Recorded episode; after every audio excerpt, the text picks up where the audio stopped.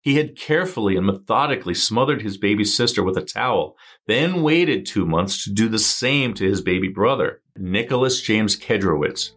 He was 13 when his stepfather asked him to keep an eye on his 23 month old half sister Desiree. Only a few minutes later, Nicholas came to him with the baby wrapped in a towel in his arms to tell him she wasn't breathing. Five days later, on May 6, 2017, she was pronounced dead. Two months later, on July 20th, the still grieving family enjoyed a quiet night at home having dinner and watching TV. That's when Nicholas was asked to tuck his 11 month old stepbrother Nathaniel into bed for the night. But just as before, the teenager wasn't alone with the baby for long before things went horribly wrong. Just minutes later, he was back to tell them the baby wasn't acting right. He wasn't moving. And when emergency responders were called back to the family's home in Osgood, Indiana to check on him, they discovered that he too was dead but no one suspected the 13 year old could be a murderer. Then, about a month after the death of their second child, something happened to make his parents suspect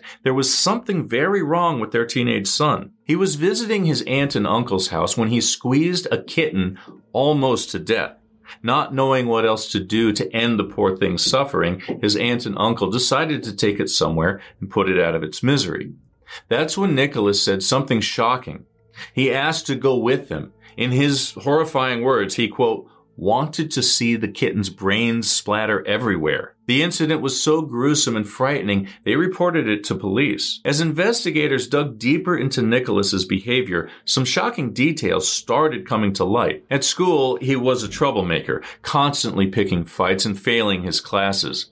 At home, his lies and selfishness had become pathological, but most frightening of all was his unpredictable temper that they compared to the Incredible Hulk. An in-depth psychological evaluation reported on by the Indianapolis Star revealed his shocking state of mind. He talked about sharp knives and burning fire. He said he wanted to free Desiree and Nathaniel from Satan and hell. When he was asked if he delivered them from hellfire, he refused to answer, but shared a dream he had.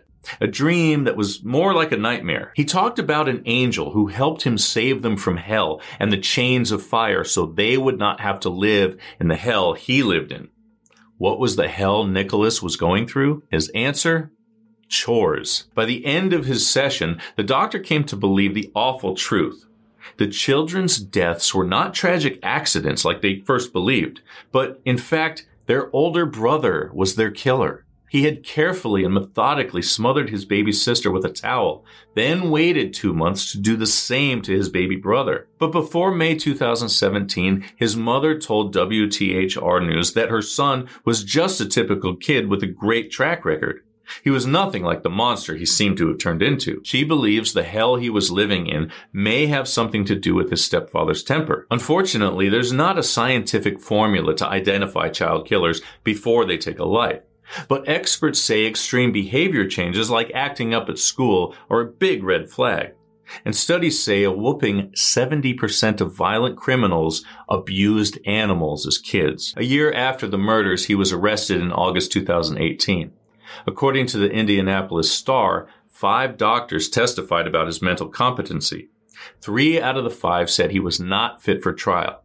Two testified that he was. An Indiana judge sided with the two who declared him fit, and Nicholas was tried as an adult with no diagnosis about his deteriorating mental health. Throughout the entire proceedings, he showed no remorse, and it took only six hours for a jury to find him guilty. His punishment? 100 years in prison. And that's your recap. Thanks for hanging out with us today. If you like getting all the crime in half the time, go ahead and tap that subscribe button so you never miss a story. But don't go away. Catch up on more recaps right here, right now. Until next time, take care.